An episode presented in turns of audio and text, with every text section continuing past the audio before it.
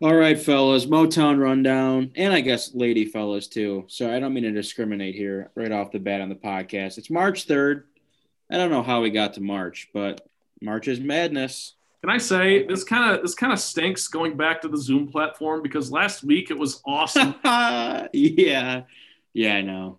And it feels like it's been like uh, forever since we've I think it has been three weeks because we took like a week off basically for last episode. right. Sunday to Sunday plus yeah, what three days? I what what's called? I think we're gonna start recording on Wednesdays.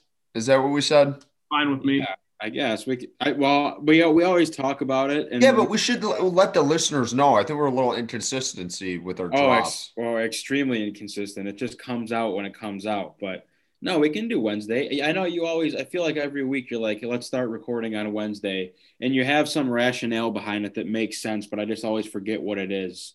I just say because since the Lions aren't playing you, usually if you record on Monday, you miss a big chunk of the Red Wings, Pistons, and all that stuff. That's fair. I'll allow it. So Okay. uh, Wednesday recording, Thursday posting. New episodes every Thursday. Book it. Yeah, good. All right. Well, cool. Um, Collins, how are we looking as far as Michigan State basketball? Talk to me. I don't know. I think they got to win one out of their next Really?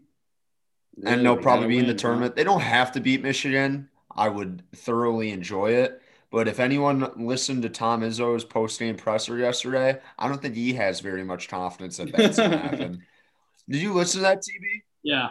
I was like, I, I was like, boo freaking who? These guys have played seven basketball games in like 15 days. Like, cool, dude. I don't. No one cares. He he had a great quote. He was like, "Yeah, I think I'm gonna call Magic Johnson and ask him how he used to get up to play the Celtics and fly across the country after one day of rest because we got to go play Michigan twice in three days or whatever." Yeah, I don't know, but I don't know, man. look, Michigan's great. They're number two in the country now, obviously, but they lost to Illinois, so What's a, a win versus Michigan puts you into the tournament, bar none. I don't care if you Yeah. lose 30 the next one, and then.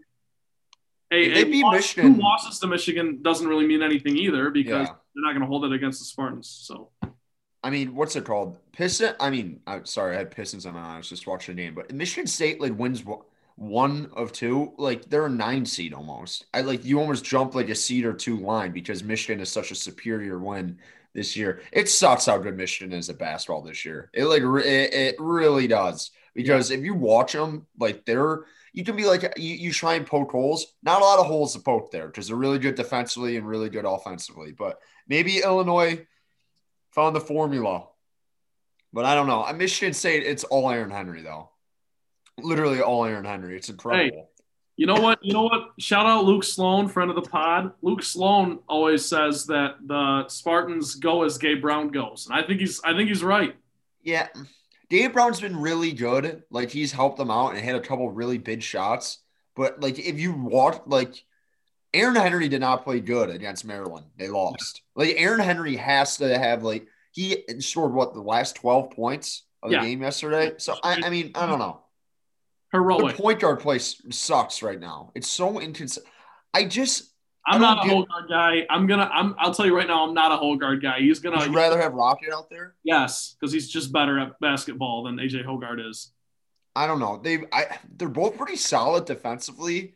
And like Izzo's like complaining he's like Lane Langford's playing all these minutes. I'm like, you could play Rocket. Like you, you know you don't have to like sit him every two seconds he makes a mistake. Like you could Right. let him play through it a little bit. But I don't know. We'll see tomorrow. I think the line say 13. I think it'll be closer than that. But like I, I wouldn't be surprised if they got one out of the next two. It's hard to beat a team twice in like four days. Yeah. It is. Collins, Collins, were you allowed uh, back inside since State lost to? Mar- I shouldn't say lost. They got throttled by Maryland. Were you allowed to sit back inside now? No, I did not. I what's it called? So on Sunday, wasn't feeling too hot. So what's it called? And it was kind of nice here on Sunday. So we all decided to watch it on our like porch. So we watched it on my nice. porch, and they lost. So I obviously and when they played yesterday against Indiana, I, w- I moved back to my spot on the windowsill. Hmm. So from that same spot, I'm four and zero. But outside, Ryan Collins is four and one right now, which is better than what it was before. So I'll continue to be watching the games outside. That's good. Well, Let's thank go. you for your service. The Thank you people's for your service. our hero. Um, all right, let's break into the sports news today from the city. You of all right, Detroit. Rabs? I uh, what's uh, uh, you sounds like you had a long day. You know, I did, it- I, I did have a long day. like, will you will you first tell us why today is special, so so so our listeners can maybe get a little smile out of it or something? Well, every first of all, every day is a gift. Every day is special. Second of all, It's the day. lovely. It's the day. it, it is my it is my mom's birthday today. Happy birthday! to Happy my birthday, mom. Mrs. Rabinowitz. She is she is turning 40 today for the 10th plus consecutive year in a row.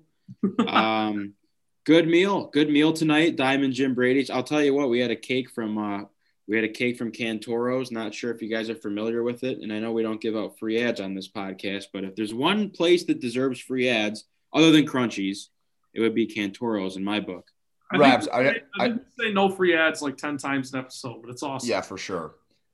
But what's it called? I have a question for both of you. Yes. On, on the topic of birthdays, my birthday, I'm, I'm, I'm gonna put this in the pod so Coming like everyone who Coming listens up. to it like sends me a birthday shout out, you know. Yeah. But what's it called? My birthday's on March 16th. I personally think that is the best time to have your birthday because you get you get selection Sunday and you get March Madness and you got your birthday kind of sandwich in between. What what month and time do you think is the best to have your birthday? Because I I when you, when people are like, when's the worst birthday? I think it's like arguably if your birthday's right next to Christmas, like that stinks because you're doing one and two every year, and like yeah, it's like you can't go off for. Cri- Know what I mean?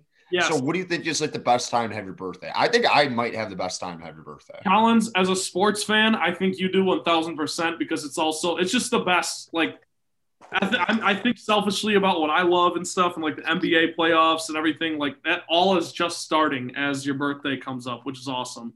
So I would say that I would agree with you. I, I would say other than that though, I love like late April, early May. That's just a great time of the year for me. Yeah, but I will say this. I will say this. Also, just having a summer birthday. That's awesome too. People. I was just say Fourth of July is a heavy second favorite in my book. Yeah, that, that's. having a fourth. That's a That was day. mine. Damn, dude. Come on. I didn't get a that's- well, chance. listen, if, if your birthday's in the summer, you can do so much for your birthday.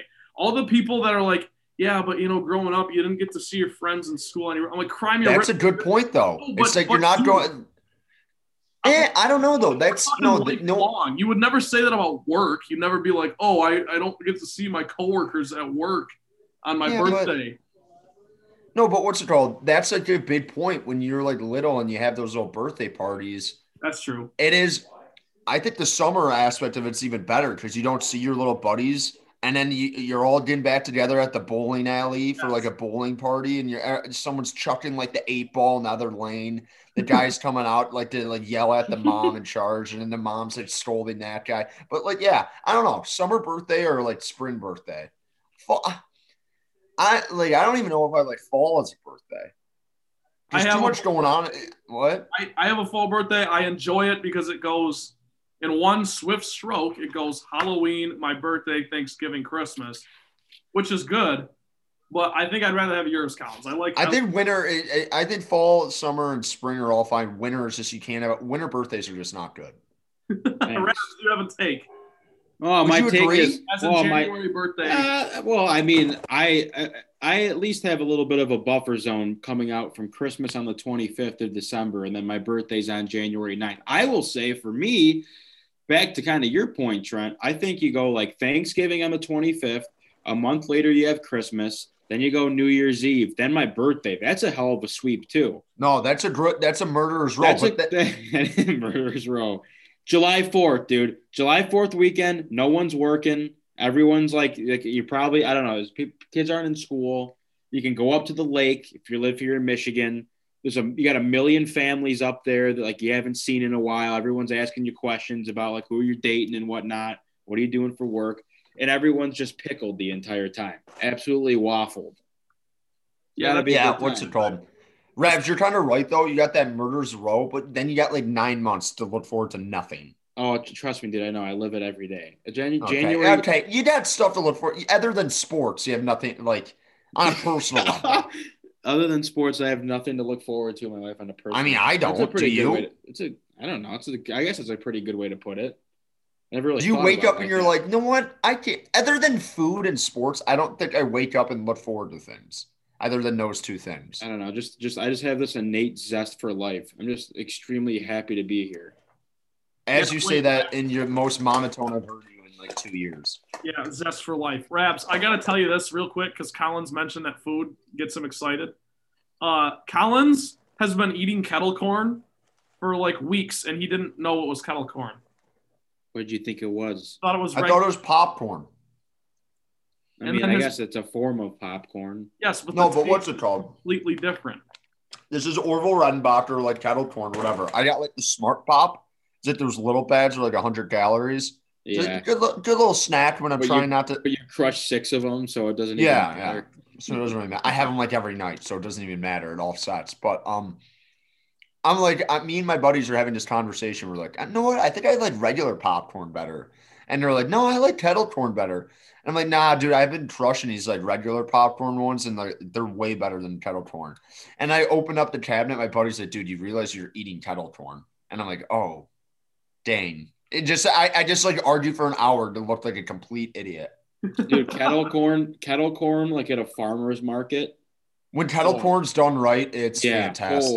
holy shit, yeah, out of control. Yeah. Anyways, the food hour is over, so we can actually. Well, talk good, about- yeah. Um, yeah, we can talk about sports, I guess. Here's the first the first piece of news that I I, I mean, like it's a little quick hit here. Um, Lions one year, what was the pay? Like four and a half million or something, something like Oh, that. Six million. Six million? Six. Ugh. It was. All right. Well, Lions signed Ty- Tyrell, right? Am I pronouncing that correctly? Tyrell, Terrell, whatever. 6.2. $6.2 million. Tyrell Williams, wide receiver. Um, played most recently for the Raiders. Am I correct on that? You are Yeah. correct on that. Um, so, and, and Trent, you were kind of saying, or I, I don't, one of you guys was saying before the show that that might be an indication that that signing might uh, get Kenny Golladay out of town, just for the sake of the fact that I think Tyrell Williams is a pretty significant deep threat. Um, I think when you signed Geronimo Allison last year before he opted out of the entire season because of COVID, no judgment here, but whatever. Um, that's kind of the role that you wanted him to play a bit, I guess, alongside Kenny Golladay. Tyrell Williams, I think, has a bit more to his game, um, versatility wise. I feel like he missed a lot of games last year because of injuries. Am I correct on that? I'm pretty sure he missed like the whole season. I'm being serious. Like I think he might have tore his ACL or something. Yeah. So that I mean, He was shout out to awesome the year before, though. zone. Yeah, that's what I mean. I think he's got a lot of versatility to his game. He's definitely an, a, an offensive threat, and we talk all the time about you need playmakers. You need guys that have some speed that can go out and get separation and go get the ball. He's one of those guys. So one year, six million dollars. You take a flyer on a guy, and uh, I'm sure he'll give you some some awesome production. Um, but but I guess the bigger question here now is back to that point about Kenny Golladay. Do you think that this now means that Kenny Golladay's time in Detroit is done? I don't. I I, I think Collins. You say it all the time, and I agree. You have to franchise tag the guy. I don't care. I, I don't really care as much if you don't sign the guy long term. I get it. Um, but with that being said, I mean, he, had an injury shortened season last year. I'd at least like to see you give the guy the money that he's due for one more year and give it a go and see if you can you can monitor his play this year. And if Brad Holmes feels like he's a part of the future, then give him a deal if you feel like he's worth all that money. I personally think the more I, the more I think about it, to pay a wide receiver the kind of money that Kenny Golladay wants, he ain't DeAndre Hopkins. Uh, I'll tell you that right now. He doesn't deserve that kind of money. But if he thinks he does, I mean, there's a team out there that's going to pay him. I just don't want it to be the Lions. But bring him back. I'm glad. I mean, Tyrell Williams is a pretty, pretty solid start um, as far as trying to get some playmakers on offense that I would call a pretty significant weapon in my eyes. Well, Well- look, I, the, the counts go for it. No, you know. You know. I, I, my point's not. uh, My, uh, my. I'm just gonna say this. You said e what Rav said. Like you have that opinion. I personally think that he should be signed long term because I think he's really good. But um, you just can't lose an asset for nothing. And that's what you're doing if you just let him walk. So you got to tag him, and then maybe you figure out a way where you can sign him. And then there's not really signing trades, I guess, in the NFL like there is in the NBA. But you just got to figure a way out to make the most out of your asset. Especially, I don't know what the Lions roster and what their intentions are this year. It seems like they're going to go through a kind of a big rebuilding process, and that's two years. So I, I just don't lose the asset. Like, make sure you're able to like get a second or a third or something out of it. Don't let him walk for nothing. I know. I'm pretty sure if he walked, they would get a Tom compensatory pick. I could be wrong, but like still. So I, Collins, that's a fantastic point because that's very important to keep in mind. Kenny Golladay was, you know, for the last two, three years, a top three player on your team, talent wise, and just production wise, really too. Uh, you know, I always argued over the season that Marvin Jones was better. A lot of that just had to do with that Kenny wasn't available and he wasn't, you know, trustworthy in, in, in big moments and stuff like that. Stafford threw to Marvin Jones. Now, obviously, you know, Dan Campbell getting a six year deal pretty much tells you all you need to know. Collins, you nailed it. It's going to be a long rebuild process. And Kenny Golladay is 27 years old. I'm not saying that's like, you know, because I made the same argument with Marvin Jones that age is a number as he's 31. Uh, I wanted to bring him back. So I'm kind of against the idea of bringing him back long term. I definitely think you got to tag him because I just think the, the franchise tag is literally made for situations like this when you got a guy who missed 10 games in the, in the season prior, but you know he's good, but he's in a contract year and he might be a little old. But ultimately, when you look at the Lions roster right now, it's like the, the, the receivers are Quintez Cephus, and like that's it. That's the list. It's weird. You know, they cut Marvin Hall towards the end of last season. Marvin Jones is not coming back. There's no way he wants to get paid and he wants to go play for a contender. So that's not happening. I don't see the Lions bringing back Danny Amendola unless it's for Thank dirt. God. Cheap. Unless it's for dirt cheap, they're not going to bring him back. What are they going to sign him for? So we can take more shirtless pictures? No, dude. There's no. I don't care how much it costs you. There's no. There's no reason well, to bring him back. Especially, especially since the only thing that kept him here was really his Patriot ties. Let's be honest. He wasn't extremely productive in the slot, so it was just the fact that we had Quinn and Patricia running the show. I hate mentioning those guys' names, by the way, but whatever. That's neither here nor there. Tyrell Williams he's he's a pretty solid he's a pretty pretty solid deep guy, like you guys said.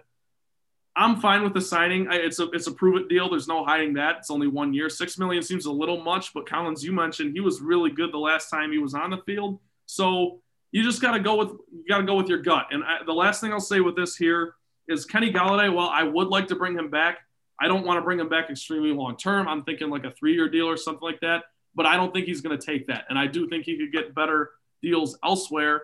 The Lions should tag him, but I can tell you right now, I, I, I what I see happening is they're going to tag Romeo Okwara and let Golladay walk. And Collins, you're right. It makes me sick because you could get something for Golladay if you tag and trade him, which I've heard is a possibility. But the other thing is just with with Golladay, I'm not quite sure if I'm and, and this is just me being a Stafford apologist stroker, even though he's gone. I don't know how effective Kenny Golladay would be with a guy like Jared Goff. I just don't. A game manager who I, I just I don't really trust that. Plus, that doesn't seem like part of the winning formula right now, anyways. Bottom line is, I, I would rather tag Kenny than sign him long term. And and if neither of those are on the table, then I'd rather just sign him like a two or three year deal. But I just don't think it's going to happen. Brad Holmes mentioned like in a presser this week that we're going to know pretty soon what the uh, idea is on Kenny the the deadline to tag him is on uh, Tuesday. So we're gonna find out within the next week what they're doing with Kenny Golladay. If they don't tag him, I don't think he's coming back. Well, I think the other thing too is like uh, Tyrell Williams to me, like that's a that's a pretty decent name. I mean, aside from like forget the Kenny Golladay stuff, like that's a that's a pretty solid signing if I if I do say so myself. But I think a lot of it too. I just don't know the direction of where they want to go. Are they looking at a wide receiver to take it seven? Um, well, the, that's the only thing. That's a high possibility, really. Yeah, so I have to imagine in the first two rounds they'll they'll they'll try to grab a uh, a wide receiver, but we'll, but we'll see. Um, as you said, Trent, good point with the deadline being Tuesday to tag Kenny Golladay. I would have to agree too. I it doesn't sound like there's a there's this big deal in the works right now with Brad Holmes and Kenny Golladay's camp, so um, we'll see. But that's your little bit of Lions news. Um, the Pistons are playing right now. Uh, last time I checked, and this winning. is given they are winning. Up 20. It is nine o'clock here on a Wednesday. Um, playing the Toronto Raptors on the road. Um, they do play again tomorrow, which will be Thursday um, in New York against the Knicks. Um, nine and twenty-five right now for the Pistons. Um, what do we got, guys? How are we feeling? How are we looking?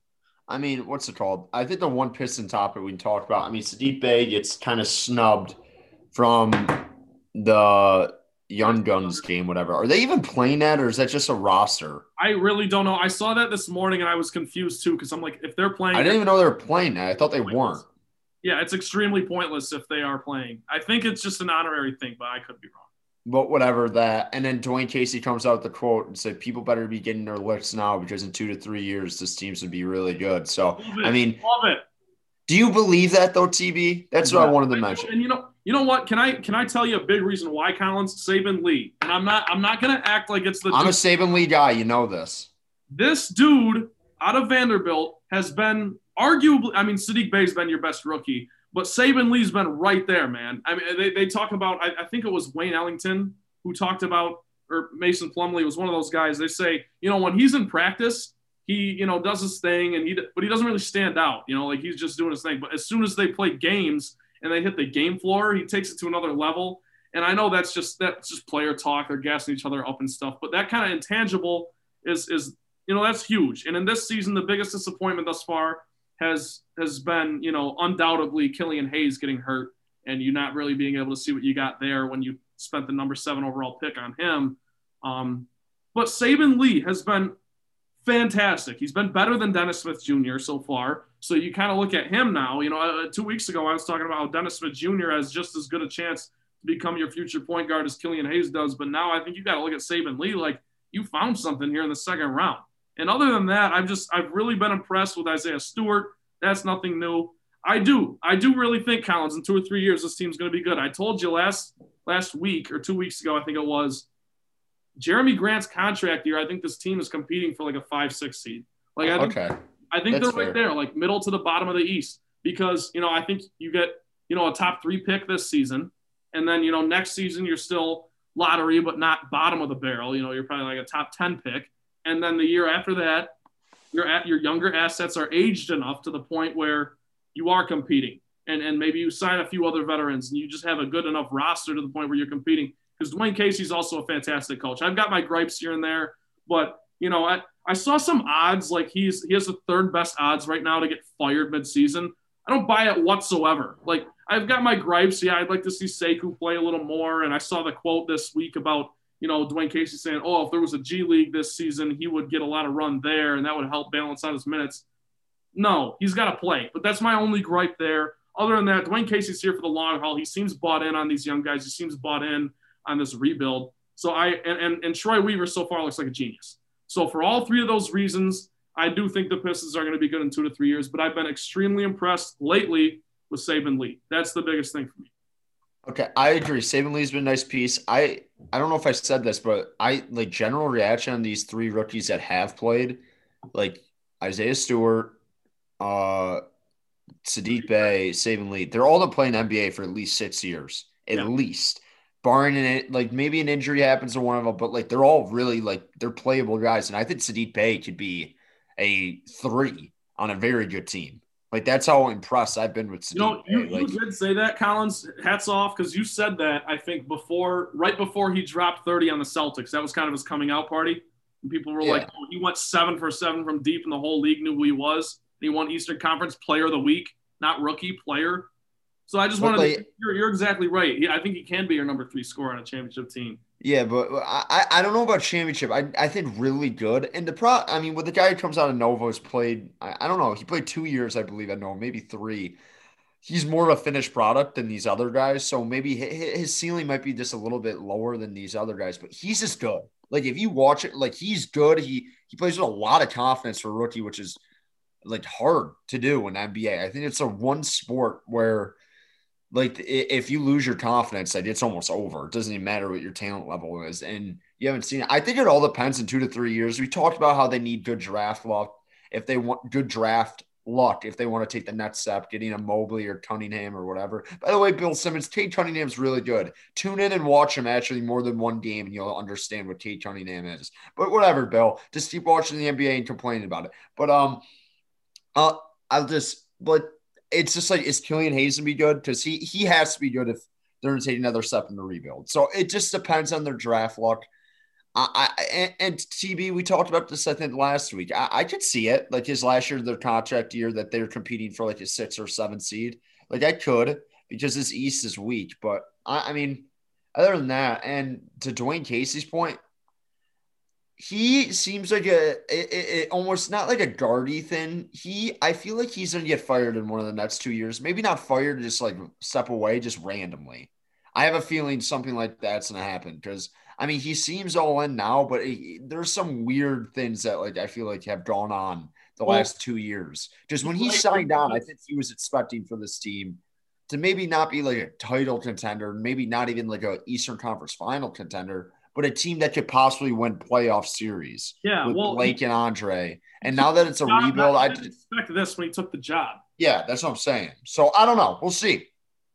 No, that's that's a great point, Collins, because Dwane Casey, a lot of times with these older, you know, you saw with John Beilein, really, uh, in the Cavaliers, obviously he had a whole different issue, but just the players didn't really like him from the jump because he's he's playing the vets a little bit more. Because these guys who are like proven coaches, they don't want to lose. Like, and I know that sounds like the most cliche, obvious thing in the world, but a guy like Dwane Casey who came to Detroit and took this job when you know Blake Griffin was coming off an All NBA third team season and Andre Drummond was leading the league in rebounds and and you you know you go out and sign Derrick Rose, you make all these moves and everything. Like he took the job and in his first season the Pistons did make the playoffs, so the eight seed got swept. But you know, he took the job thinking that they're going to be competitive in the East, and then you know, flash forward one and a half years later, and they're rebuilding. Like, and when, when we say rebuilding, they are rebuilding. Like, one yeah. of the worst, one of the worst teams, if not the worst team in the entire NBA. So that's that. I just think, you know, when he says something this week, Collins, and I love that quote, I love that you brought it up, was that, you know, everyone get your licks in now because in two or three years, this team's going to be really good and competitive. Again, it's coach speak. It sounds sexy. It pleases the fans. It's just something for a headline and something to be written, you know, by some fantastic writer at The Athletic. It is what it is. I don't care because I think he truly believes that. And, uh, you know, it, there have been times this season where I've kind of wondered if he's all in on the rebuild and everything. But I think overall, all things considered, I do think he's going to be the coach when, when the Pistons are competitive again. Whether or not that's going to be, you know, to take him to the next level, they hire the next guy and they try to do the whole Caldwell Patricia thing. Who knows? Yeah. I, by the way, you like Saben Lee. How much you like Saben Lee? Do you are you at the point where you've convinced yourself you're like maybe Saben Lee's better than Killian Hayes at the class at sports are not you're not no, there no, yet? I'm not there, but I'll say this. You know, this is a this is outrageous analogy, but the bad boys, you know, my favorite NBA team. Oh my god, they, they ran a three guard rotation. So I definitely think, you know, Saben Lee could be your backup point guard slash shooting guard, like Vinnie Johnson type guy. Just come off the bench and score 10. Like he could absolutely do that for this team in two or three years when they're competitive and stuff. I love Saben Lee's shot. Like the no, way it looks. It's so funny. Yeah. It's like he's out like I don't know. It's I love it. It's like an old school release. Saddiq like that's Bey's got a weird shot too. Like he, he kicks his legs out weird, kind of. Who? Saddiq Bey? Saddiq Bey. You like Saddiq Bey? It's no, it's Steph. It's Steph Curry and Saddiq Bey, two quickest releases in the league. Saddiq Bey gets that thing out of his hands in two seconds. It's unbelievable. He's a G man. He knows what he's doing. I will also before thing. we move on for Pistons tonight, uh, Mason Plumlee. Like I, I'm gonna teach you how to shoot free throws. I can't watch you do them anymore.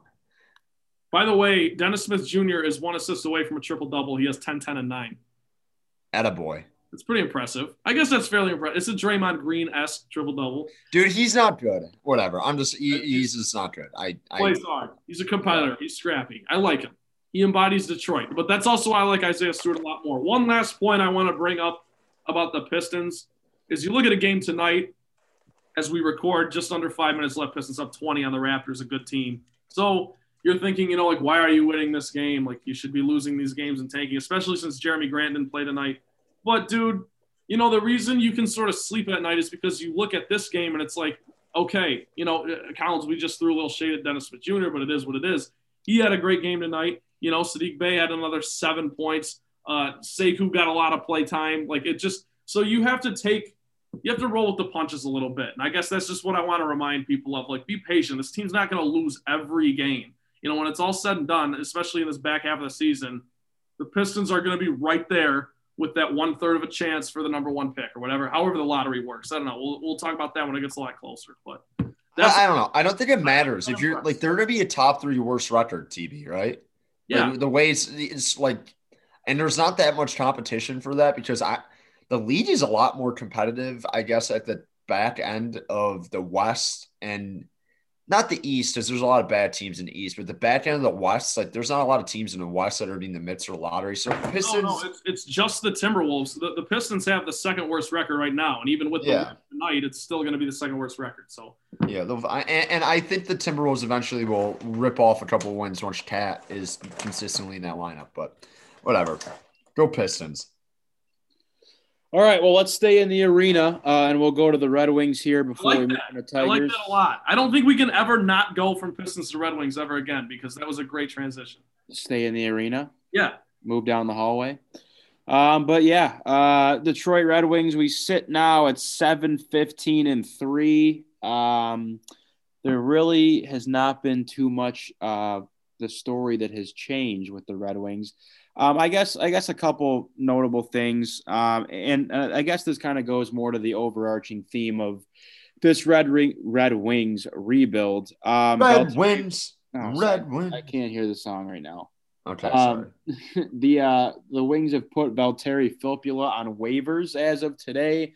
Um, you've seen them do this with guys like DeKeyser. I believe Nielsen was also on waivers this year um, with the intention of just making the transaction to put these guys on the taxi squad.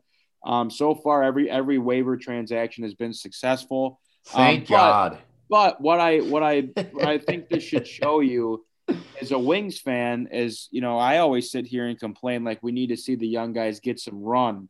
Um, and you've seen Ev- Evgeny Svechnikov got called up, and I believe he's now played in three games. He had three points in his first two games, uh, goal and an assist in his first game with the big club this year, which is awesome to see.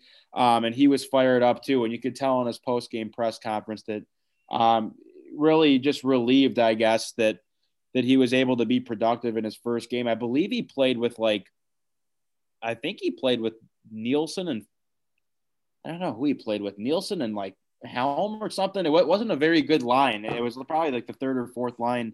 Um, but still, let's see them be productive. I think Nielsen got a couple points on that night too, um, with Svechnikov being on that line. So um, he'll be in the lineup going forward. It looks like, which is great. But back to my original point is you've seen Steve Yzerman could really give less than a shit about these older guys and, and getting them minutes because he's making. I mean, I think Valtteri Because he's watched them for a year. Is it they stink? Well, I mean, I, when you when you look at that like older that older collection of players, um, I think Valtteri Filppula has probably been one of your more productive ones. Um, not that he's been all that productive with just five points in 20 games, but I mean, it's at least nice to see that he's willing to, to take that risk of, of sending a guy to waivers. Not that anyone's going to claim Valtteri Filppula, um, but uh, it's just, again, more of a commitment to see the young guys play. So I guess notables from this team is like, A, you know, good for Evgeny Svechnikov. Um, I think everyone was kind of pumping his tires a bit and just glad to see that he's had some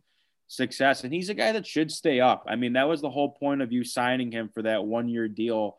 Um, you know, he, he's got a he's got a bad knee coming off that ACL surgery from two years ago, but uh, at least he's shown that he can be productive. I mean, I think he's got a lot of components to his game that the Red Wings are looking for as far as a guy that can play the ice, you know, the the the entire uh, the entire length of the ice on in all three zones, which he does. I think he has a knack for putting the puck in the net when um, he's playing with the right line. So I'd like to see him stick around. I know people kind of have this gripe with Steve Yzerman as far as sending guys like Givani Smith down and Michael Rasmussen, who is coming back up. Um, and with I don't know if he'll be playing in tomorrow's game. Do they play tomorrow? I don't know if he's going to be playing in uh in the game tomorrow against the Hurricanes or not, but um, he seems to be getting called up. I want to take a look real quick too at the Grand Rapids Griffins, who are now um, their season is now underway. Uh, leading the team for the Griffins right now, Riley Barber, who's a guy that I thought might was going might have had the chance to make the team out of camp um, with 12 points in eight games. So good for him. He's 27 years old, so I don't know if that's a guy that you're looking to bring him up right away. I mean, look, the guy's got seven goals in eight games, so for a team that really lacks scoring production, I mean, he is far and away your best goal scorer on that club. So I'm not sure if that's in the plans to bring him up or whatnot. I would say the best thing that you can that you can look at from this Grand Rapids Griffins team, Dennis Cholowski, eight points in eight games, Taro Hirose, eight points in five games. You love to see it, just to see a guy like Dennis Cholowski, who was kind of on that bubble of like, was he going to make the roster out of camp or going to keep him on the taxi squad? It looks like they made the right move by sending him down to play in the AHL um, and to see his offensive production because we do know he has offensive upside. The problem is when it comes to his defensive play, um, he is a minus two right now in eight games, which is like it is what it is. I think they're winning like nine to four right now to the Griffins. So um, good to see that that you're getting some you're you're getting your guys that uh, you want to see take some steps in Hirose and Cholowski are or making a case to insert themselves back up into the big club. Um, so all good on that front. I guess looking at this team now, I mean, I don't know. I feel like we're at the, we're at that point in the Red Wing season where it's just Groundhog Day. Like you don't have to really watch the games, and you can just assume they're going to lose. They'll, they've they've won a couple a couple decent games here. I mean, you beat the Predators five to two. Uh, I think that was last week, um, which that's the team that's right above you in the standings. Um, you had a nice win against the Blackhawks five to three on Saturday, and then you come back the next night and get throttled seven to two. That, that wasn't game, pretty. That either. game really, really got out of hand in the third period, and I think the score does not reflect uh, the game all that much because you know it just happens. Um, you lose the Blackhawk, or I'm sorry, the Blue Jackets yesterday, four to one. That black that Blue Jackets team is going to be dangerous down the stretch. Let me tell you right now. You bring in Laine, you get rid of uh, a PLD, you bring in Jack Roslovic, who has completely rejuvenated his career.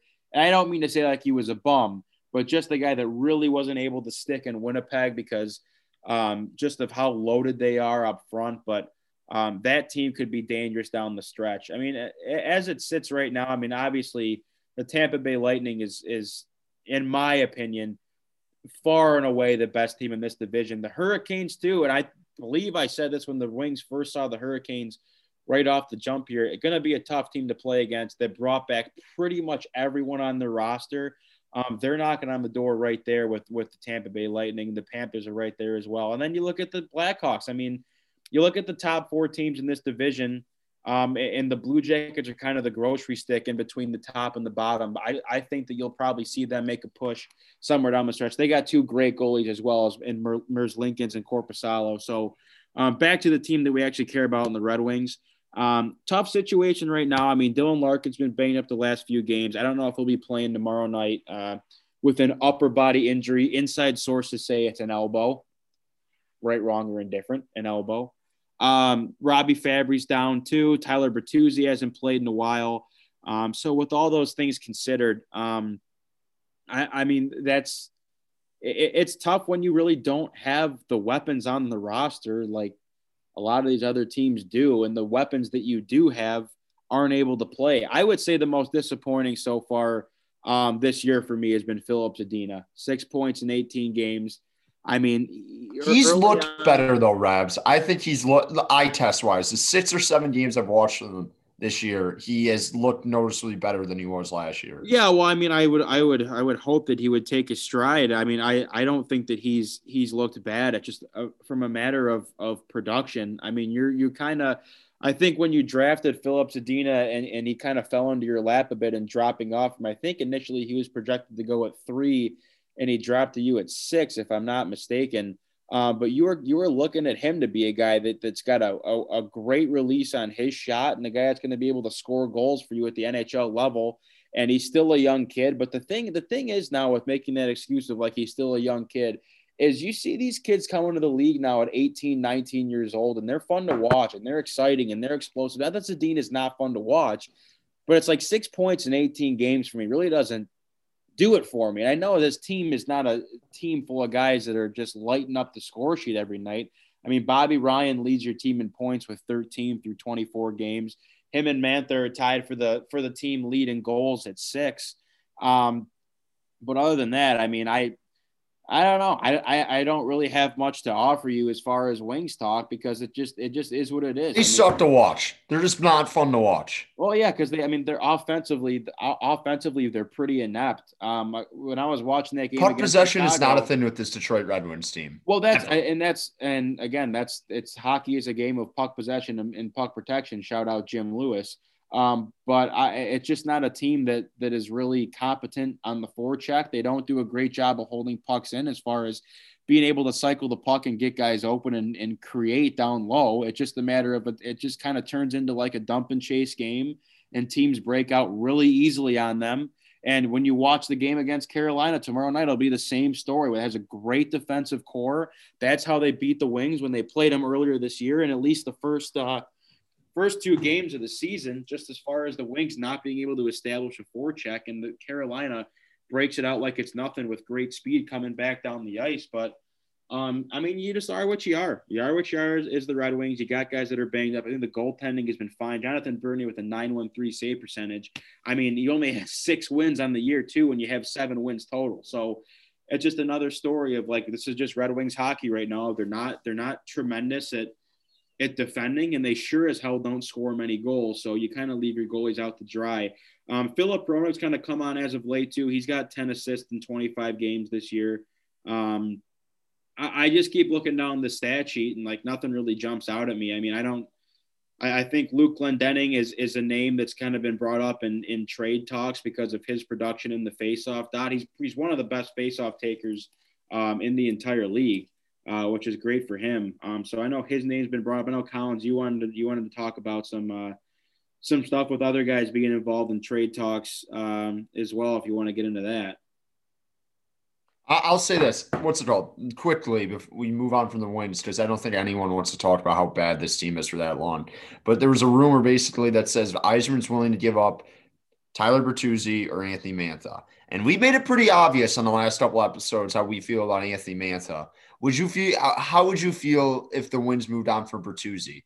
Um, I mean, the the thing with Tyler Bertuzzi is that you're asking him to play a role in your top six, and really to, on this team to be a first line forward. And I think, I mean, you look at Bertuzzi before he before he got hurt. The guy's got seven points in nine games, five of those being goals. Um, so I, I think that Tyler Bertuzzi, given the way that he plays the game, and he, he you know, he's just just like he, he kind of looks like one of those guys that you just assume would be a third or fourth fourth line guy that just bangs bodies. And really, he's he's developed his game to a point where he he's shown that he has goal scoring ability. I think he works really well with Dylan Larkin because he allows he, he can open Larkin up a bit because we always talk about Dylan Larkin needing that guy to like go on the corners and get pucks for him to whether Larkin then creates off of off of that first man in or if he can just score the puck himself. But I think Tyler Bertuzzi when you when you talk about two-way forwards and power forwards in this league is a guy that's really under the radar that plays a complete game. He's tough, he's gritty. Um, I think that he really embodies what Detroit Red Wings hockey like needs and has historically had in the past with some of your like grittier guys. Um, so do I think that he necessarily has the ceiling that Anthony Mantha does? No, but I will say Anthony Mantha, as we talk about every single week, the guy's a minus 14.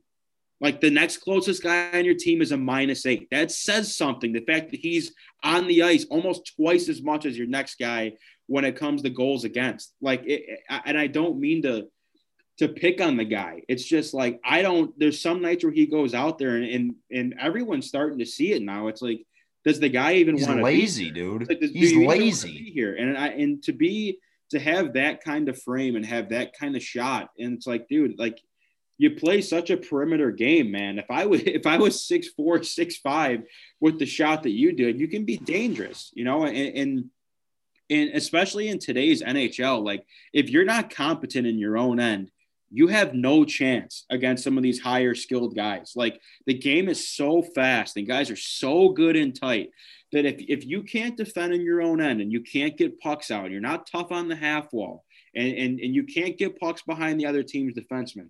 Like there's, it, it's it's tough to get you minutes. I mean, you have to you have to have your your two way game developed in a way that Anthony Mantha just really hasn't taken that step. And I don't know if it's just because he's not capable of it, if he doesn't care, or or, or what it what it may be. I mean I think Anthony. It's, it, can I make a point? I think yeah. he did. Him and Blashill clearly don't jive, and I think, I like. I think you got to move Mantha like eventually, and you already. It, it's like moving. It's not the same scenario, but it's kind of like moving Stafford, where you know he's gonna be productive in that team he is, because if he gets the right guy in his ear, or he's playing around really good talent, I think he could be productive because he's just that talented. But. Yeah, he could. I mean, that's for sure. I mean, you have to look at on this Red Wings team. Anthony Mantha for the last it feels like handful of years has been looked at like, dude, like you have to be the guy. Like that's why I think it's so frustrating for me to watch playing on the first line against guys like you, you look at some of these first lines around the league. It's like like, dude, you don't really play up to the standard that some of these guys do. And I know the standard's pretty high when it comes to first line talent in the NHL, but it, it's just it, it's kind of a product of circumstance and that Anthony Mantha had to be like the guy, if not Dylan Larkin, for this team. And maybe you're right, Collins. Maybe it's it's a different voice that that he needs, or just or, or players around him that take some of the pressure off of him. But you know, either way, man, I, I did like some of the some nights you just watch him and it's just it's just tough to watch. He's been he he's had some good games though. I'm not gonna I'm not gonna sit here and knock him like the guy goes out there and is just an absolute liability because he's he, I mean I mean being dash 14, I gotta say it's he's he's pretty close to me using that word, but like I don't know. I, I, if back to your question, I would definitely rather trade Anthony Mantha because I think his I, I think, think his value around the, like, well, his value around the league is probably also. I mean, it's also higher than Tyler Bertuzzi. So yeah. I know there was there, a brief stint where his name came up as like, would you trade Mantha in a second rounder um, or something of the sort for Pierre Luc Dubois? Um, and in my answer to that, I'm unless I'm completely flip flop flip flopping here is like absolutely yes because I mean good quality centers are hard to come by in the NHL because you know, teams rarely teams rarely rarely trade them.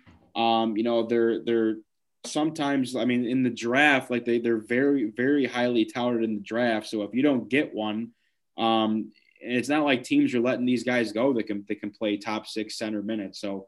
Um, yeah, I don't know. There's there's your wings for you. I don't really have much else to say. Um, they play Carolina tomorrow, which would be Thursday.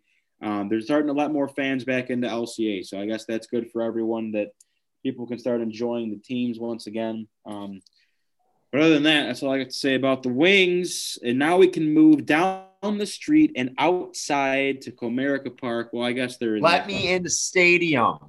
They're gonna we'll be in there. We'll be in there this They're summer. Gonna. We'll be. Now, did you see a thousand people in the forty thousand person stadium?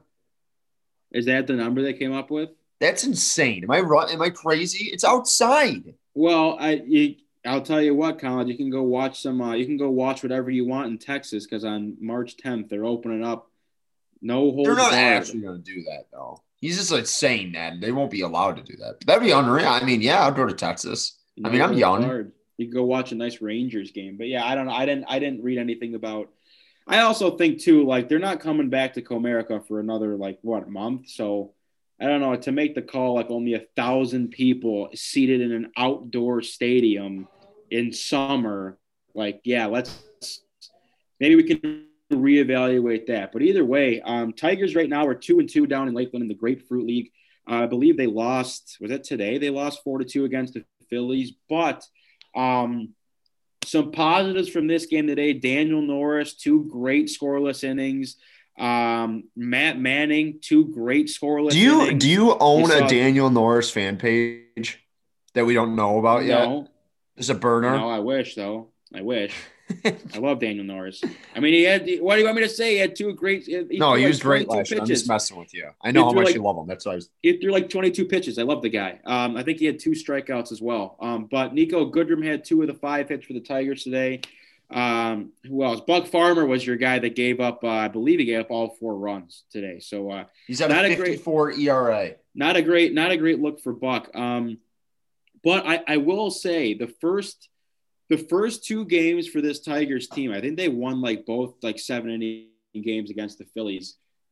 Their at bats are so much better. Like they're they're they're getting deeper into counts. They're walking. Like I think Riley Greene started today. I believe he walked on like six pitches with a great at bat to start his game. Stolen base too for Riley Greene.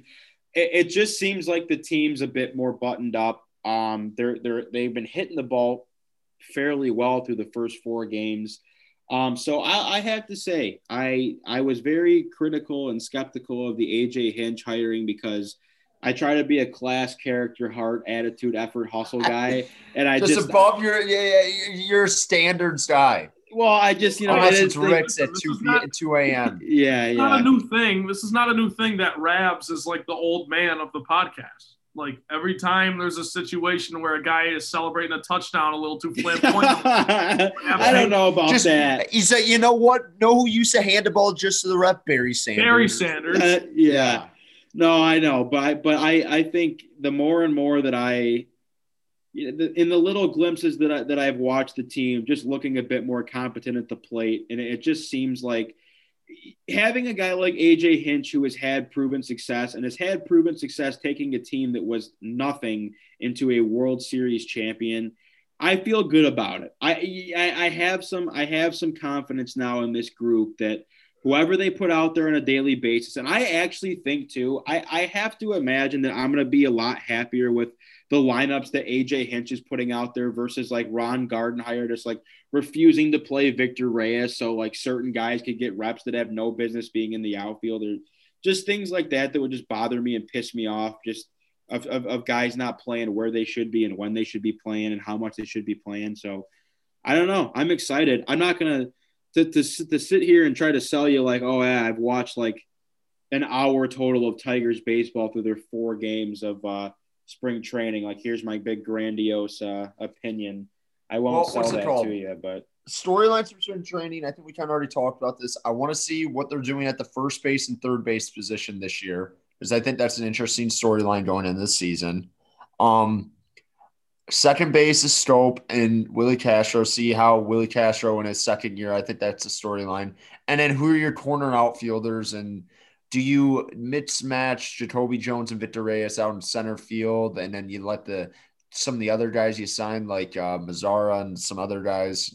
And I'm trying to think who else would be in left. I don't know. I'm interested to see what their outfield construction is going to be throughout the year, and how are the young guys looking? Because Casey Mize, he uh, how many? I don't know how much he went the first time he went, he looked really good sometimes, and then he looked really bad sometimes. So just a continued development of those guys. But I I've been saying this for a very long time. I think the Tigers are going to be the second best team in the AL Central this year. Oh. I mm. truly believe oh. that. Collins, I'm with you. I'm with you a thousand percent. I and, I, and, and yeah, I, I've been drinking the juice the last three years and all that stuff, but like, I just think this roster is starting to grow up a little bit. And, and you saw production in what was it, a 60 game season? And I understand – it's out of travel to 162, but there was promise. There was promise, and a plan. I just think if this team could get a little, like, if this team could get one of those pitchers, and I, have given up on Matt Boyd. I'm not even gonna waste my time with that. But like, say a Miser Skubal, it's just like he's got it, like something like that. And then you, you have some other help. Maybe throw Daniel Norris in there in this bullpen, which I think is not horrible. Like they weren't horrible for the majority of last year. Like Joe Jiménez was the only guy that really disappointed me last year, and the bullpen's like pretty solid, like it was last year. I just think they could be pretty good. Like I really do, and I and, yeah. and you're not even counting on guys like Miggy to have a big year. Like if Miggy plays well, that's gravy. I really believe that because I think everyone's kind of slotted Miggy. He's like he's gonna bat like 270, 260. He's gonna have his RBIs. The power numbers are gonna be down. So, and if he gives you more than that, it's gravy. And, you expect lower years from Victor Reyes and Willi Castro, but like, I don't know. There's, I'm very excited to watch Tigers baseball. That's what I'm saying. Let me into Comerica. I, I want one of those tall daiquiris so bad. I, I, I want to sit on the Pepsi porch. I want to have a peanut. I want to have a hot dog. Maybe get the Tony Dog pizza from Little Caesars in the stadium and, and like go to the bathroom six times a game. But I, I just I can't wait to watch Tigers baseball. You know what? I got to give a shout out to Chris McCosky, fantastic writer for the Detroit Tigers beat writer. Uh, he basically said a couple days ago, you know, he covers the team very closely, and he tweeted out, you know, I'm going to give my annual warning to everybody. You can read into spring training lineups and, and, and, you know, playing time as much as you want. It very rarely carries over, you know, like carbon copy to your opening day roster and whatever. So it, I just I, I don't pay too much attention to this kind of stuff, but it is uh, it is enough to get you excited. And you know, Collins, the thing with Miggy, the, the crazy thing is when we as you know the Tigers entered this rebuild, it just you, it, it's crazy that Miggy's finally you're at that point where he only has like two years left on his contract and like you're just riding him out at this point and you got to enjoy him while he's here. And Collins, you're right. You got to be content with him hitting like 200 or two 230. It's fine. But there there you guys pretty much nailed it and I won't I won't go too in depth about it. There are just so many fun question marks, storylines, things to watch with this team. There really are everywhere. Every single position, there's a question. You know, the outfield is the biggest one for me personally, but also like the middle infield and you know first and third. Rabs, you talked about it. Um, and, and the pitching rotation. Collins, I think Tarik Skubal is going to be that guy who, who just clicks this year. I really well, do. I think yeah. like one more year away, but I think Skubal this year becomes like a like a fourth guy in your rotation. I really do. I don't know. I Rabs, I'm curious because I know you watched basically every game last year too, and I know you yeah. did too, TB. But when you look at the storyline, I I I mean, do you it's the outfield or is it like first and third? Because me me and you and TB talked about first and third so much last year. I mean, uh, to me, to me, it's the outfield as far as my my question marks. I just think when it comes to when it comes, here's the thing. Here's the thing and this is again why, why I go back to my point of how I think that I'm to be much more satisfied with the lineups that, that AJ Hinch puts out. Jeimer Candelario is your everyday third baseman. I, I I think back to like last year with Gardy, and I get that he was playing Candy at first because he wanted him in the field field still. He was trying to get like Paredes some run at third base. He was trying to get other guys in the mix. I get it. And you didn't want to have Miggy playing first base. But AJ Hinch has already said, we talked about it a million times, that Miggy's going to play some first this year. And Torkelson started at first. I, did, I don't know if he started, but he played first base today for the Tigers in the spring training game. So I don't know if the mindset completely flipped when AJ Hinch came aboard as far as what Spencer Torkelson's future is going to be. And that's a guy who, again, is you know, he's a couple years away from being with the big club. But I just think like Niko Goodrum's a guy that you can play at first base every day if you want, and I'm fine with that. I, am I would rather him play first base every single day and have Jeimer Candelario play third, and then you mix Miggy in at first.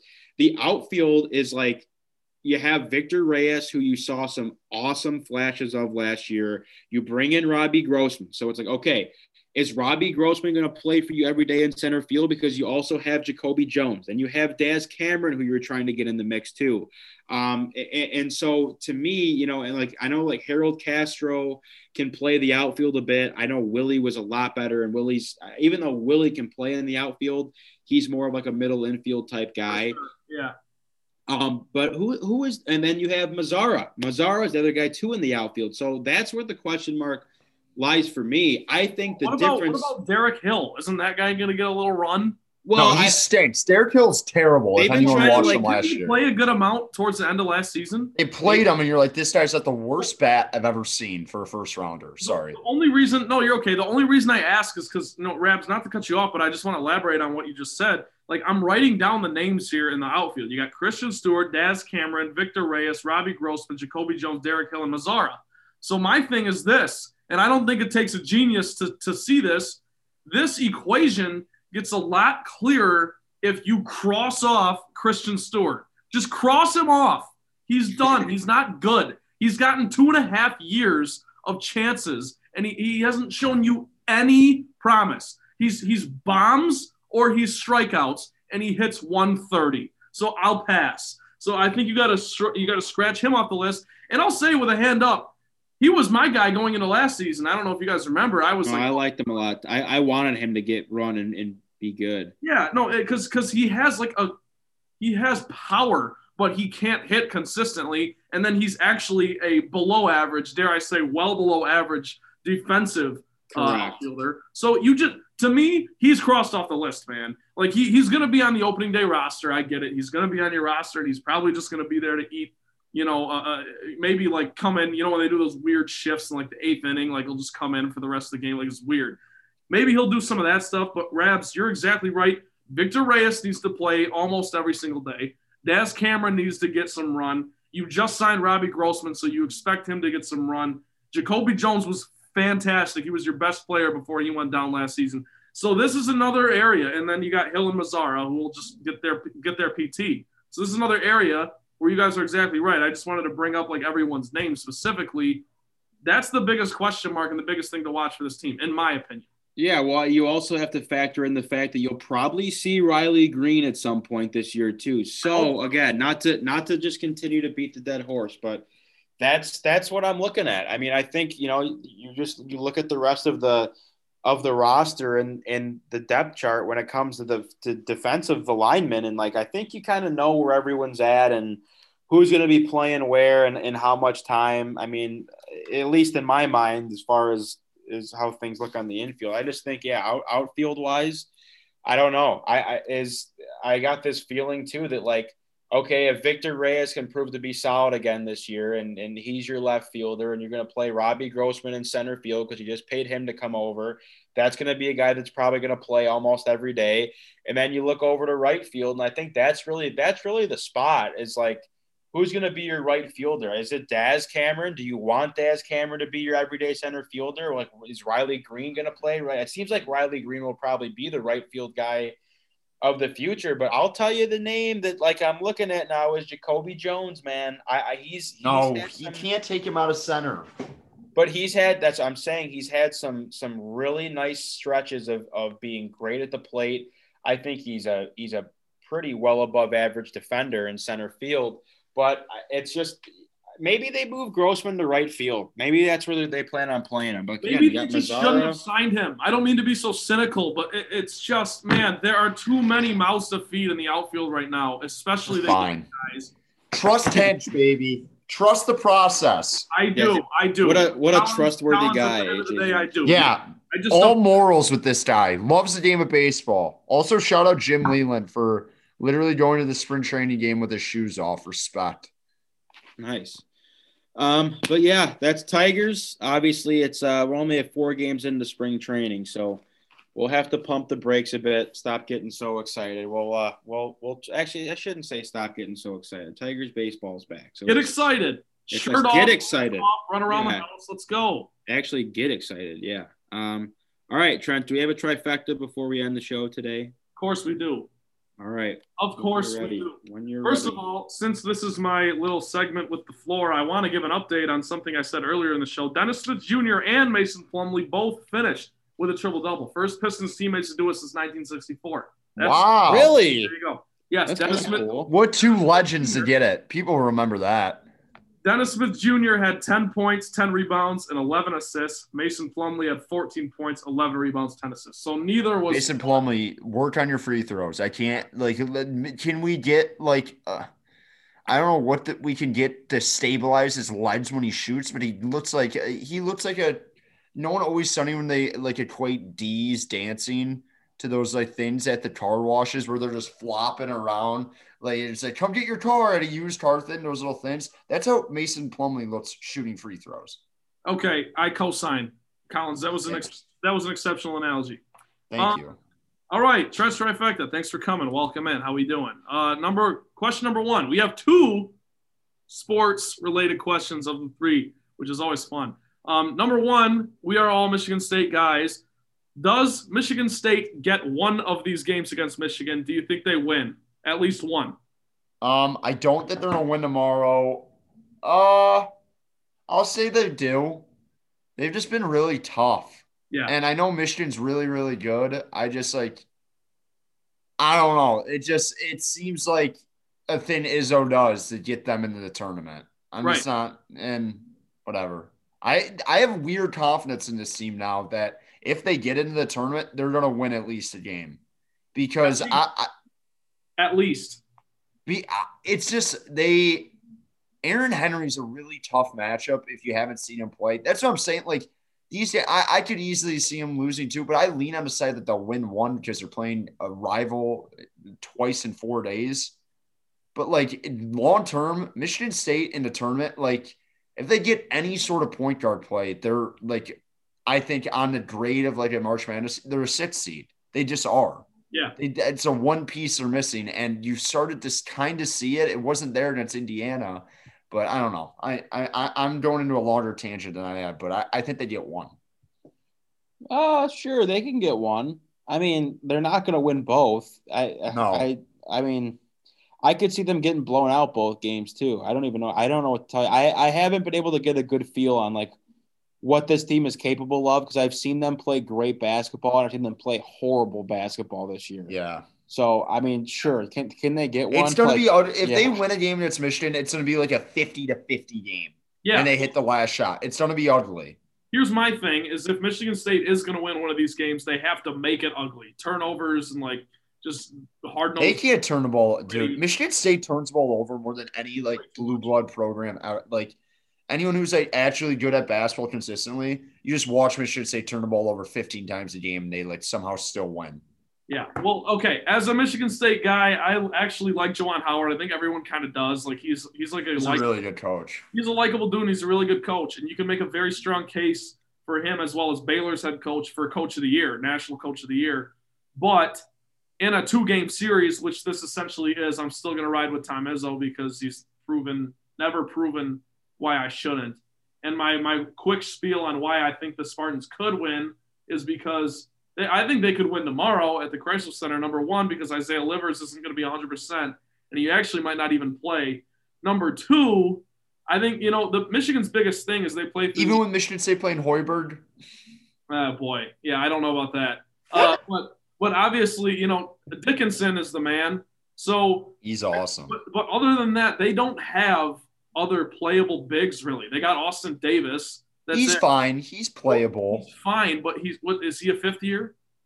Yeah, I mean, I would rather take Austin Davis on my team right now than what Michigan State has to bid consistently. I'll say that. What I was going to say though, Collins, is if you look at you know that they're so Michigan essentially has two bigs that they ride with. Michigan State has like six, and like yeah, but none of them are that good. well, I'll say this though, Marcus Bingham played exceptional defense on Trayce Jackson. He was awesome last night. Indiana. Trayce Jackson Davis, if you don't remember, dropped 34 points against Michigan State in their first meeting two weeks ago, and then you know last night against uh, against Indiana, Marcus Bingham held them to nine. So Was he That to me- crying on the bench? Did anyone else see that? who? Mark uh, uh, Trayce Jackson Davis, like he got like it was like one of those things where he was getting mad at the huddle and they like showed it after the break, and I was like, see, he's like one of those guys who gets so mad he cries. Like everyone has that friend. Whenever they Yeah, get mad, yeah. they get they're like, come on, guys, just, yeah, they start like just hold, stop right they start, here, yeah, right they start here. like is that like holding their breath and like just like yeah, everyone's like, dude, are you all right? Like, well, I guess we'll go get a stop. Like, don't cry. Yeah, all right. That that I didn't see that because I was I was. but I'm gonna have to check that out because that sounds hilarious. But no crying in baseball. thank you for your answers to that. We'll move it right along. Besides Miguel Cabrera, who is your Tiger? This year, Yeah, ooh, this is a tough one. Uh, I'm gonna say Candy. I'm a can. I loved what Candelario did last year. let me say real quick before before Rabs you go. I got this idea because I saw the local Brandon Inge commercial on the Pistons broadcast. So there you go. Dude, Brandon Inge is like a coach at Michigan. Did you see that? Yeah. Can't Brandon Inge? I like he. It's like he might have like a top like 15 recognizable name in Detroit for how like be he might have the most recognizable name in Detroit for how like you know what I mean? Like he was the worst player. But if any you mentioned Brandon Inge and you're like, oh Brandon Inge, third had a good glove and had zero home runs in the home run derby. Like I'm immediately. Like it, he has a lot of name recognition. This is what I'm saying. This is why I thought of this question because he was very well liked for not a ton of good reason. But Rabs, who is your Tiger this season? Collins has Candy. Daniel Norris. Oh my god. I'm gonna be honest though. Here's the thing. Like, yeah, obviously everyone loves Miggy, but there's not a single position player on this team that I'm like in love with. Like the old Not Tigers even Willi team- Castro. No, like the old the no, the old Tigers teams that I used to watch growing up, like yeah, I had guys like Polanco and like Guillen, like, like those are guys that you could like be like, oh Carlos yeah, Guillen that's my guy Tiger. because He they were my so Tiger. Because they were like so they were so good and you just got to pick your guy because no matter who your guy was they were good like i loved uh, jd martinez was my tiger for a while but there's like no one like i don't know jacoby jones doesn't do it for me like victor reyes is like eh, there's not a lot of personality in this group That's fair. I will I say this. I'm a- I I'm a like candy candy's got personality. I like Candy too, Collins. Riley Greene is going to be my guy. I'll tell you that right now. In about two or three years, he's going to be my guy. But right now, it's Greg Soto. You guys remember that from last year. I loved him. I think he should be the closer, but that's neither here nor there. We'll move on. Third question in the trifecta Who is your celebrity birthday twin? I know you all know this. No idea. i don't know i have no idea You guys are so. You know Let me look it yours? let me look it up Russell Westbrook and Anne Hathaway. Do you like Anne Hathaway? Uh, she's all right. I thought she did very well as Catwoman. Yeah. No, I, I'm didn't hate the up. Princess Diaries. I didn't hate them. Let me look it up. March 16th. Rabs, I got yours, unless you want to do it.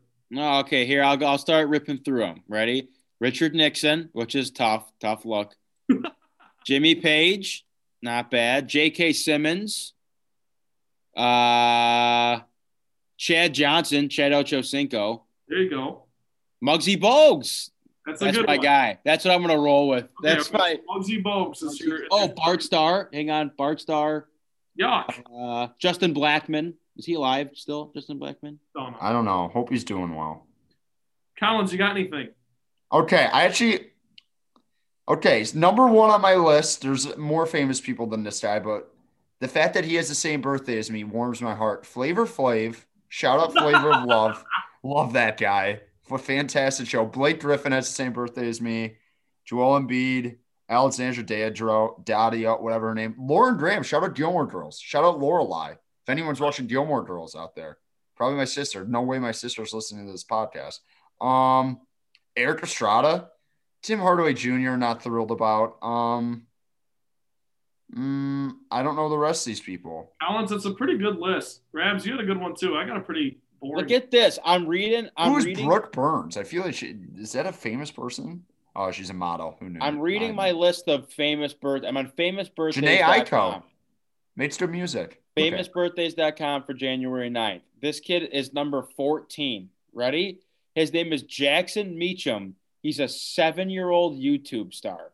He's Okay. probably more. Fa- he- That's when you probably richer than clearly more all of our famous. parents combined. Oh, Dave Matthews was born on January 9th. Are you Daver, Rabs? You seem like a Daver.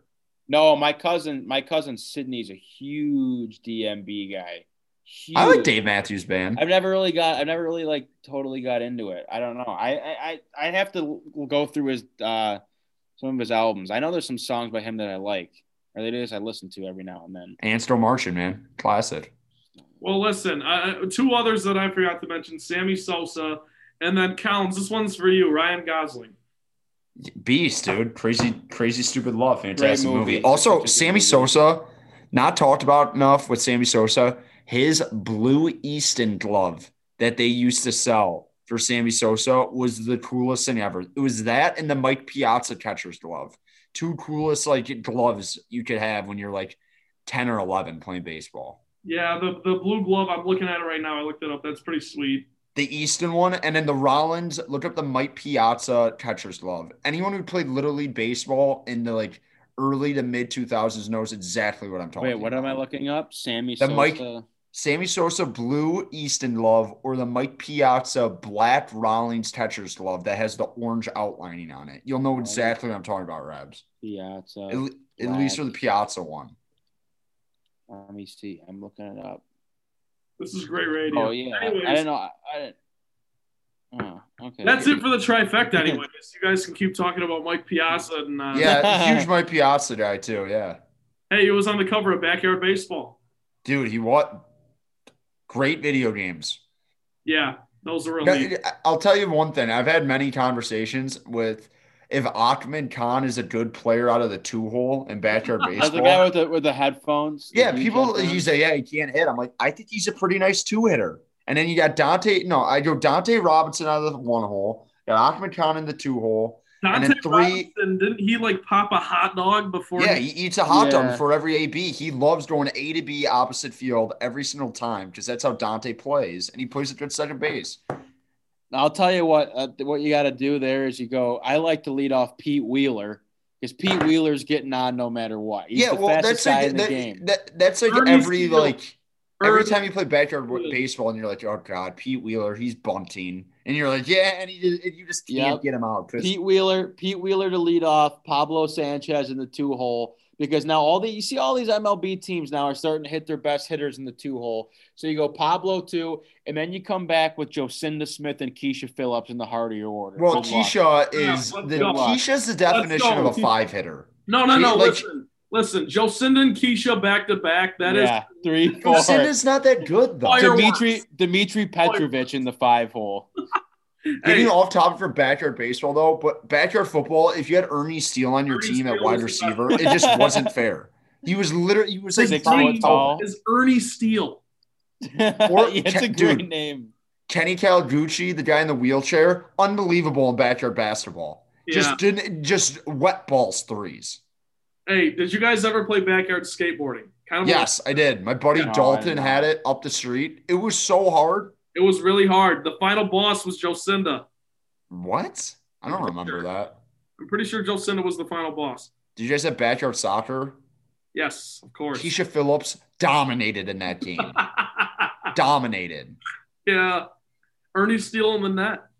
Dude, Great. Ernie, Ernie, dude, Ernie Steele, other than baseball, was a problem in every game. Just a big problem. Yeah, he wasn't great at baseball, but that's all right. It's all right, dude. He was a great stretch forward too. God, I love those games. I I love the announcers in backyard sports more than like any sunny day here with you with hot dog McGee. It's like the most ridiculous name, and it's just like the guys like cracking jokes, and you as like a ten year old, you're like, this is the greatest thing ever. Yeah, yeah. Color guy. like, this is the peak of comedy. It really was. I'm glad we can talk about these things and everyone just kind of knows what they're talking Yeah, about. people. If you know, you know. Like The, the kids these get it. days don't. The kids these days. If you're listening to the pod right now, you should know this. yeah, you definitely should. And Yeah, Raph, if you're glad this you brought deep, up yeah. Pablo Sanchez. I'm so glad you brought up Pablo Sanchez because if anyone was listening to me and Collins list off like four or five names before Pablo Sanchez in the in the backyard baseball realm, they're probably pissed off because Well, was. Pablo, I mean, Pablo's just you know. Well, yeah, I Like, know. I, I- I mean, as guys who actually play the game, you know, Dmitry Petrovich is a good catcher, and he could be a good guy in the nine hole. Like, but like I, everyone's like, oh, what about Pablo? He's all no. Like sometimes you have to talk about depth. yeah, Sometimes you have to talk about Amir and Ahmed Khan. Some Dante Robinson, the Khan brothers. Mikey. What, what's the one guy? Mikey William. Like you got to talk about these guys. Yeah, What's the guy? Uh, Delvecchio, Alex Delvecchio, Tony Delvecchio. Tony and his sister. Angela Delvecchio. Angela Delvecchio was kind of nice with it, like I at the was gonna say, plate. Like, Kind of nice with it. Ooh. not like that. Not come on. I Come thought she was cute. oh my. Okay, Okay. okay, All right. End the okay. show. We're done. I don't like the. I don't like All where right. we're going here. Trent, yeah. I don't need Trent hitting on uh 12 year old virtual computer game based. I was 12. Wait a I minute. was 12 at the time. Come on. That's Yeah, still weird. What are what are you saying? No, it's All right, all right, all right. That's it. That's it. We're done. Motown rundown. It's over. You're Trent Balley and Ryan Collins, I'm Ryan Rabinowitz. Submit any questions, comments, or suggest topics for the show at Motown underscore rundown on Twitter or on Facebook at the Motown Rundown page. Don't miss a single episode of the show. We're on Apple Podcasts. We're on Spotify. New episodes every Thursday. We'll see you next time.